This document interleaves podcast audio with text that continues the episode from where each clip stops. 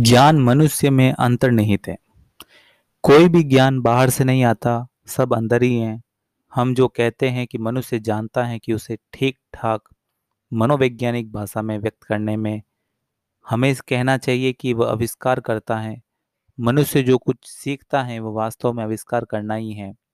आविष्कार का अर्थ है मनुष्य का अपनी अनंत ज्ञान स्वरूप आत्मा के ऊपर से आवरण को हटा लेना।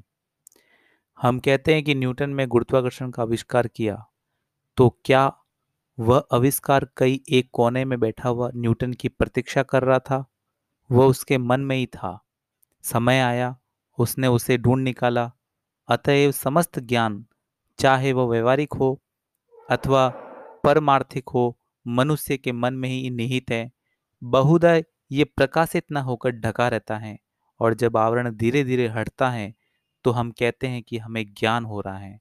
ज्यो ज्यो इस आविष्कारण की क्रिया बढ़ती जाती है त्यों त्यों हमारे ज्ञान की वृद्धि होती जाती है।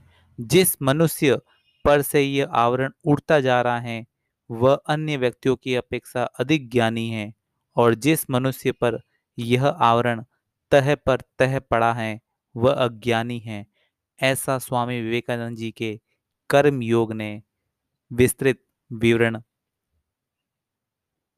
हैं।